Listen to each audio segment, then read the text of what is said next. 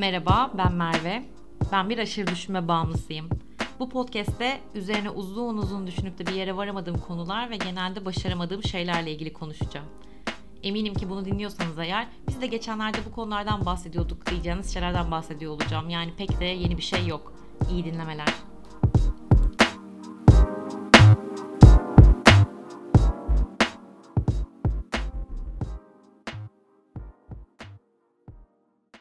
Merhaba. Bitirdiğimde bu kaydı yayınlayıp yayınlamamak konusunda en çok tereddüte düşeceğim bölüm muhtemelen bu olacak. Çünkü e, bir itiraf bölümü bu aslında. Bazen e, küçük küçük kızgınlıklar ve hatalar birbirine tutunarak böyle dev bir öfke haline geldiğinde ve ben hangi birine laf yetiştirip hangisine haddini bildireceğime karar veremediğimde gerçekten büyük ve anonim bir kavganın içine girmek istiyorum. Fiziki bir kavga yani. Hani meclislerde görüntüler olur ya böyle 500 tane gömlekli ceketli ellilerinde adam kıpkırmızı suratlarla böyle tükürükler saçarak tekme tokat birbirine girer. Kimin kimi hedef aldığının bir önemi kalmaz artık. İşte böyle anonim bir kavganın içine sinsice girsem ve yumruklarımı savursam sanki acayip rahatlayacakmışım gibi geliyor. Yani vurdulu kırdılı aksiyon filmlerini bile sevmeyen biri olarak daha barışçıl çözüm yolları denemedim mi? Denedim tabii. Hani video trendi var ya bir tane akıl sağlığım için aptal bir yürüyüşe çıktığımda ben diye. Hani ne yürüyüşlere çıkıldı ne terler atıldı ama o öfke yumağı çözülmedi gitti. Öyle lisede okul çıkışlarında kavgaya karışmışlığım falan da olmadı hiç. Gayet cool bir gençtim. Dövüş sporlarına bile ilgi duyma, duymadım. Peki bu fiziksel şiddet içeren eylemin dertlerime derman olabileceğini neden düşünüyorum? Neden son zamanlarda tekrar tekrar bunun hayalini kuruyorum? Çünkü bu his bana bir yerden tanıdık geliyor. Yıllar önce şu an bile hatırladığımda dudağımı sırdım ve hala da utandığım ama guilty pleasure olarak hatırladığım ilk ve tek bar kavgam. Uyarı, ne fiziksel ne duygusal şiddetin hiçbir sorunu çözmeyeceğini biliyorum. Şiddet kötüdür. Ama tam 9 yıl önce şu an kesinlikle gurur duymadığım bir kavga girişimim oldu. Ve bu bölümde bununla ilgili konuşmak istiyorum. 9 yıl önce İspanya'da yaşıyordum geçici bir süre. Üniversiteden yeni mezun olmuştum. Yüksek lisansımı yaparken araştırma yapmak gibi ulvi bir amaç için İspanya'ya gitmiştim. E, gittiğim ilk hafta orada daha önceden tanıdığım arkadaşlarım benim için bir hoş geldin partisi düzenlemişti. Mis gibi hava sıcak, insanlar güzel, euro 2 lira, okul bitmiş, yeni insanlar tanıyorum vesaire. İnanılmaz iyi her şey. Çok uzatmayacağım. Ben geldiğim ilk hafta katıldığım e, bir ilk partide biriyle tanıştım.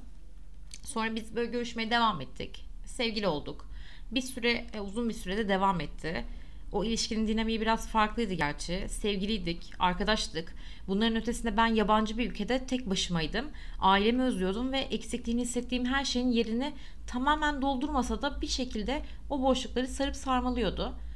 Fakat dediğim gibi ilişkin dinamiği biraz farklıydı ve biraz uzaklaştığımız aşk veya tutkudan çok arkadaşlığa benziyordu. Ben her ne kadar onun dilini konuşabilsem de aynı dili konuşmak önemliymiş. Hatta çok önemliymiş.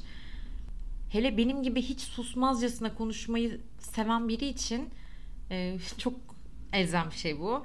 Farklı dillerden biriyle romantik ilişki yaşamak da ayrı bir bölüm konusu olur. Yani orada da söylenecek çok şey var. Her neyse biz birbirimizden biraz uzaklaştığımız benim de aşırı homesick olduğum depresif bir dönemde bir gün akşam yemeğine bana geldi. Bu sadece yaptığımız rutinlerden biriydi. Haftada 2-3 akşam beraber yemek yemek ve bir şey izlemek. Kabak dolması yapmıştım. Hiç sevmem. Sevmediğim şeyleri sırf sevdiklerim seviyor diye seviyormuş gibi yapmayı severim genelde. Yemekleri ısıtırken o da orada dikiliyordu öyle başımda. Birbirimize bakmıyorduk. Bir soğukluk vardı. Aramızda limoniydi.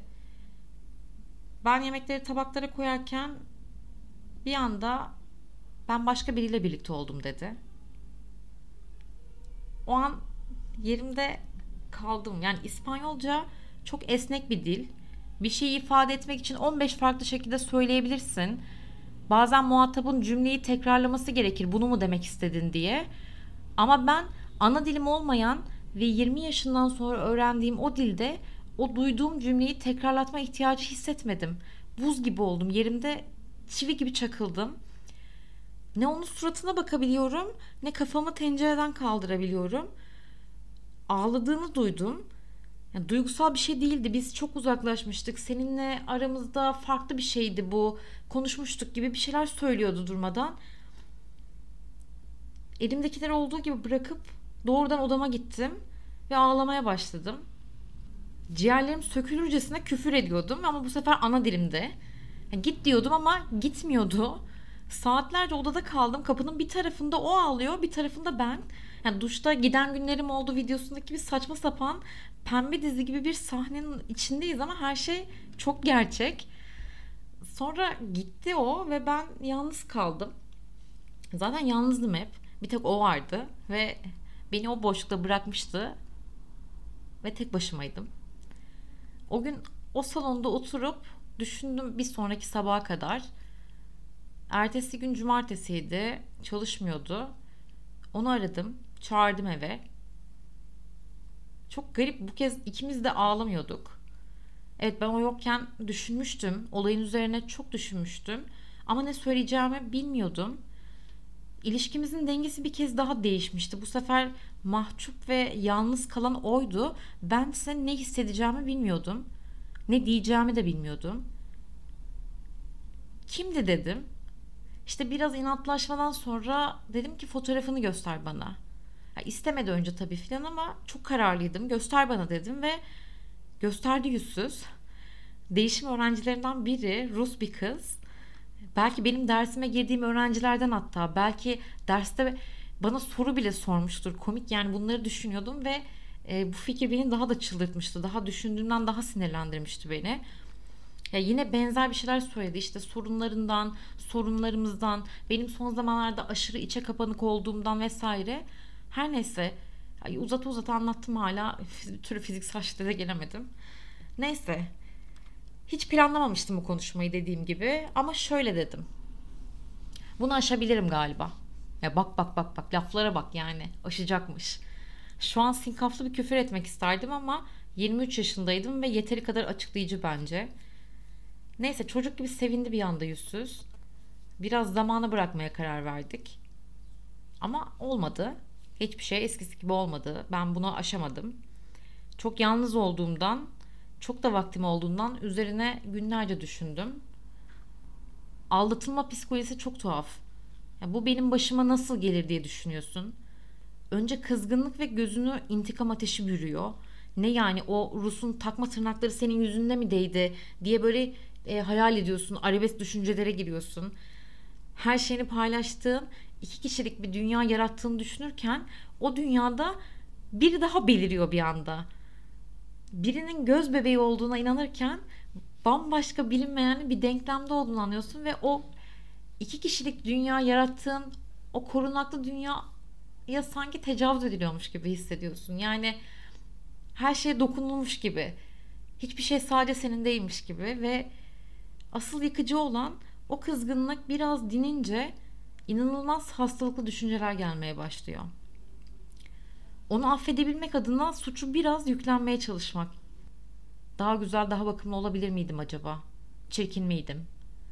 Son zamanlarda hep kendi dertlerimi düşündüm. Kilo da aldım.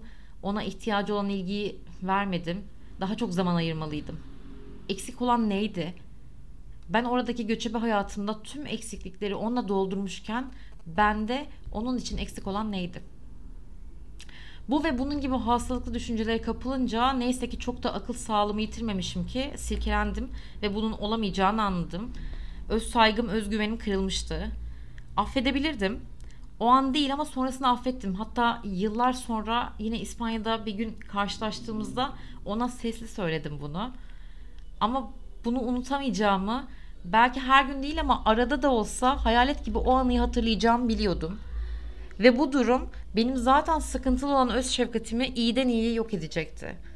E, evet mükemmel bir insan değildim. İyi taraflarım da kötü taraflarım da var biliyorum ve bunları kabul ediyorum. Ama bu durum beni ister istemez hem yeteri kadar iyi olamamak veya hareketlerimin başkaları için yeteri kadar iyi olmaması hem de böyle fiziksel özelliklerime kadar sürekli kıyaslama içerisine sokmaya başlamıştı beni ve bu durum aşırı sağlıksız, aşırı tehlikeli bir durumdu. Ve hiçbir şey onarılamayacaktı artık bu yüzden. Bunları benzer şekilde ona da söyledim ve bitirdim. Çok da doğru bir karardı bence. Üstelik şimdi baktığımda bütün ilişkilerimi yaşayış şeklimde iyisiyle kötüsüyle bu deneyimin etkisini çok iyi görebiliyorum.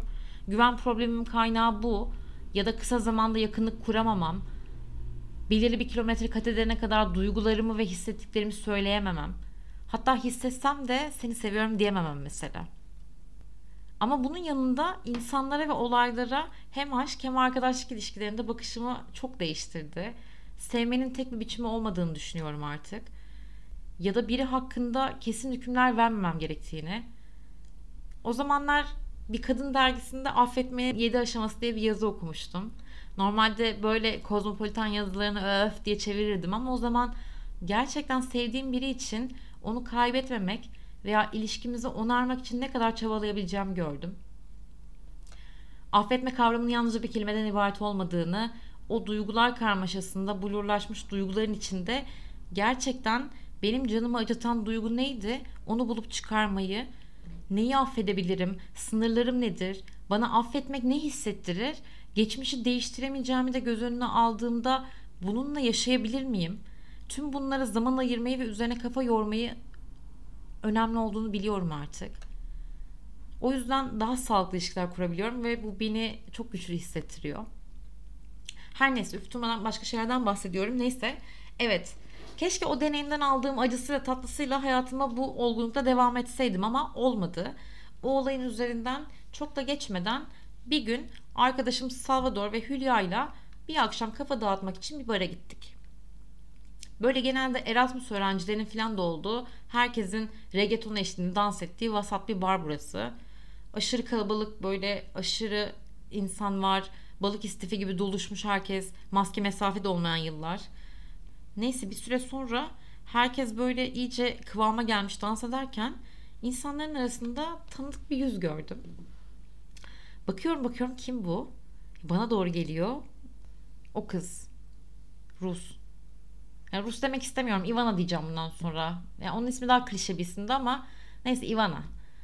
İşte neyse bana doğru geliyor Ivana. O tipik uzun bacaklı Ruslardan da değil. Ufak tefek böyle hmm, beklediğimden daha minyon bir kız. O kadar da güzel değilmiş zaten. Güzel olsa bizimkine niye baksın diyorum.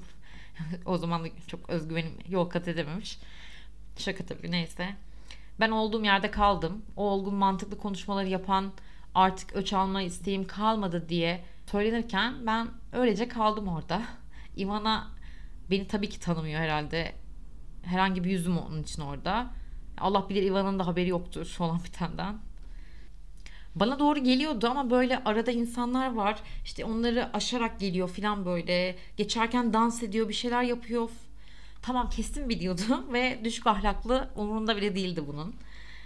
Neyse benim yüzüme doğru bir ateş gelmeye başladı Ivanoviç bana doğru yaklaştıkça. Gözüm karardı böyle nefesimi duyuyorum resmen. Ve tam yanımdan geçerken kıza çarpmak istedim.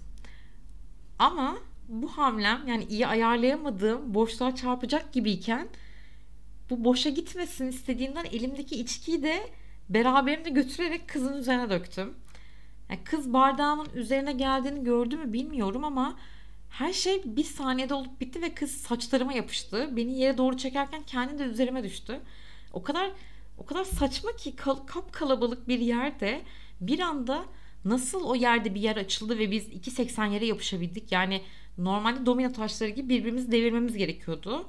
Ama ha, biz oradaydık yerde ve o sesin içerisinde, o kalabalığın içerisinde bizim çığ, yani çığlık çığlığıyız.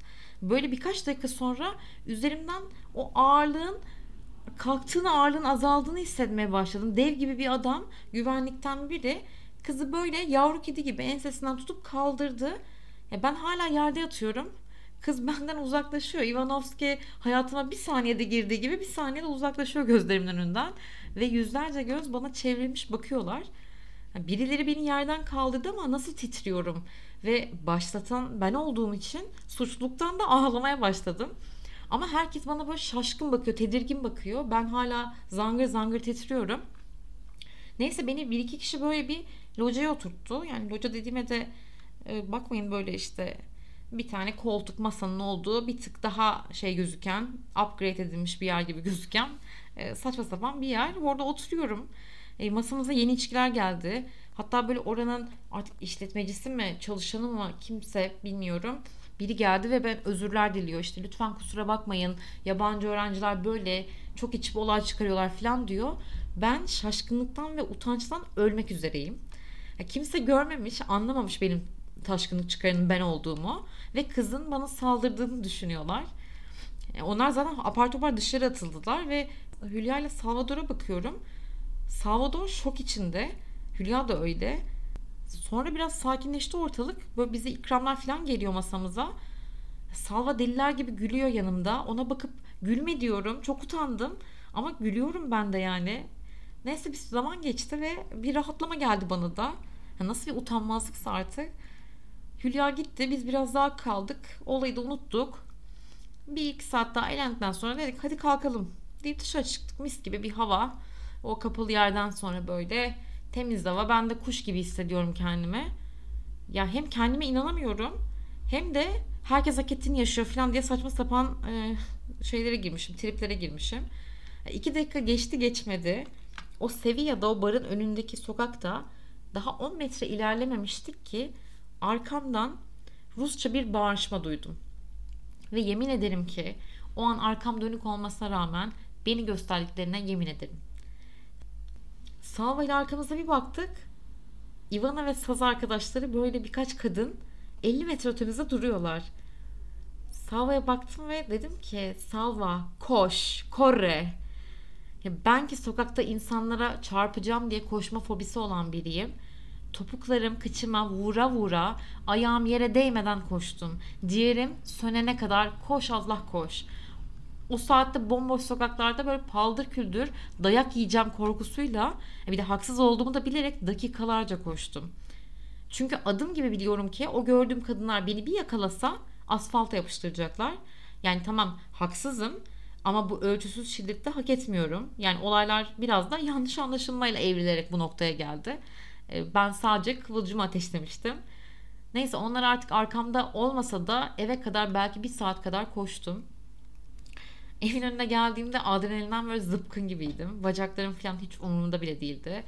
Eve çıkıp bebekler gibi uyudum o gece. Sonrasında birkaç gün işe giderken hep arkama baktım. Rus mafyası babuşkalar beni takip ediyor mu diye ama neyse ki hiçbir şey olmadı o olaydan sonra. Kapandı gitti. Ben hiç unutmadım tabii. Ama bu anıyı da bir ya da en fazla iki kişiye anlatmışımdır. Benim için bir gençlik hatası olarak tarihin böyle tozlu sayfalarında kalmıştı. Çünkü dediğim gibi övündüğüm gibi bir hikaye değil asla. Sadece yıllar sonra yine aşırı sinirlendiğim olaylar zincirinde hiçbir mantıklı çözüm sonuç vermediğinde şimdi kal- kalabalık bir sokak kavgasına karışsam ve sağ sollu hem vursam hem beni dövseler diye aklımdan geçirdiğimde bu anıyı hatırlayıp böyle ah diye yüzüme buruşturuyorum. Hani böyle gece yastığa kafanızı koyunca bazen alakasız bir anda e, geçmişte utandığınız, cringe olduğunuz bir anı gelir ve karnınızı tutarsınız ya yüzünüzü ekşiterek işte öyle bir şeydi. İnsanın iç dünyası uçsuz bucaksız hakikaten. Yani bunu dinleyen ve beni tanıyan arkadaşlarım muhtemelen şaşıracaklar bu kirli hikayemden dolayı. Çünkü olaylar karşısında sakin mizaçlı biriyimdir aslında. Ama herkesin içinde uysallaştırıp evcilleştirdiği arkaik bir Tazmanya canavarı da bulunuyor yani yin yang gibi o vahşi ve saldırgan tarafların kış uykusundan uyanması, tetiklenmesi de an meselesi. Ama mühim olan e, öfkenin yanardağ olup ansızın patlamasını beklemeden o duyguyu sınıflandırmak. Kendini tanımak, sınırlarını çizebilmek, yüzleşmekten kaçmamak, utanabilmek bazen ve affedebilmek. Fiziksel şiddeti iki tarafın rızası olan role play'lerde bırakmak belki. Duygusal şiddeti ise başka bir bölümde konuşuruz. Özgüvenimizin ve öz saygımızın Ivana'nın sütun gibi bacaklarından uzun, öz şefkatimizin de bizi pamuklara sardığı bir hayatımızın olması umuduyla. Bu arada bir meydan savaşı çıkarsa siz yine de bana haber verin. Bay bay.